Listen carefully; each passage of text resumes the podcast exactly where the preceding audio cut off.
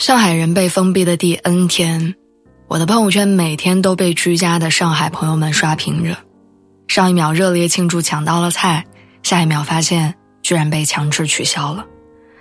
上一秒祈求苍天蔬菜盲盒里一定要有葱，下一秒拿到手才明白又是白萝卜马铃薯。上海人的心情就像在坐过山车，你很难知道稍后的自己是激动还是懊恼的。昨天家在浦东的闺蜜和我视频，她说：“你知道出来混靠的是什么吗？”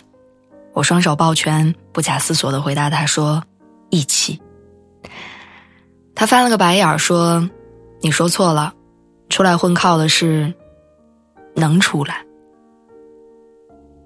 自从上海按下了暂停键，上海朋友就毫无意外的承包了微信步数排行榜的倒数名次。以前习惯在凌晨五点分享自己跑步行程的小伙伴，也开始睡到日上三竿，然后简单的发五个字：“今天吃什么？”而能吃什么，基本取决于冰箱里还剩下什么。有人掏出一个番茄，哀怨的问着：“发霉了还能吃吗？”有人啃着面包在群里喊话：“炖肉的那户家人，你能把窗户关上吗？香味馋到我了。”别人靠遛狗搭讪喜欢的人，上海的人卑微的用两只猫换两个橙子吃。最难过的是，给了希望之后却迎来失望。有人开心的炫耀小姐妹明天会给他送好吃的，但计划没有变化快，第二天她的姐妹也被困在小区里。无数惨痛的教训告诉我们：想吃新鲜菜，还得自己团。微博上有人说。这几天感觉回到了抗日战争时期，打开微信发现大家都在问：“团长，我们的物资呢？”这次的上海抗疫离不开研究物资的团长。业主群里时常会有人发问：“请问哪位邻居能把我拉到团蔬菜的群里？”本以为封闭在家会无聊到度日如年，没想到光团菜就用了好几天。看着冰箱被塞满。那一刻的感受，用闺蜜的话来说，叫踏实。但我朋友圈里的一个弟弟似乎有点踏实过头了。有人为了买鸡蛋定了十几个闹钟，这个弟弟晒出冰箱里的东西和他囤的东西：一百一十七个鸡蛋，三十二瓶可乐，各种蔬菜、牛排、鸡排，连小猫的粮食都足斤足两的几大箱。大家一窝蜂的去给他留言。有的羡慕到泪流满面，有的跪求把自己拉进团购群。其中有一条回复让我印象深刻，那个人说：“如果我爸妈在身边的话，一定把我的冰箱塞得比你这个还要满。”封闭在家的上海人，空荡荡的何止冰箱，还有那颗被困在房间里的寂寞的心。小卢是一个特别爱笑的男孩，三年前独自去上海打拼，陪伴他的是一只小泰迪。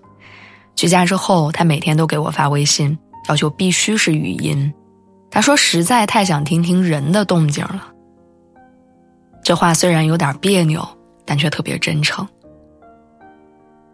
城市突然静止，对他们来说留下的不止安静，还有落寞。一个女孩发了几张过年在家的时候爸妈做的饭，她说想念那个味道，也想念做饭的人。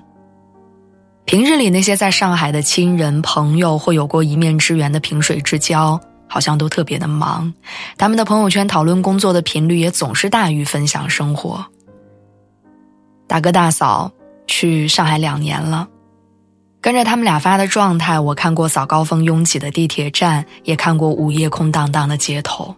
但只有这些天，他们晒出了自己的饭，配上的文字是：“愿我们长乐无极。”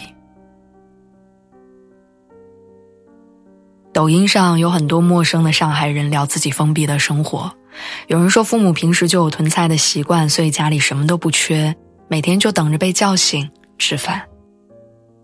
还有人说住在小区五年了。第一次和邻居们这么熟悉，楼上阿姨还给他炖了鱼，炖了豆腐。我看到这儿，突然透彻的懂了大家为什么那么盼望解封。有工作需要处理，有钱必须得赚，有生活还要继续。更重要的是，有爱的人想见上一面。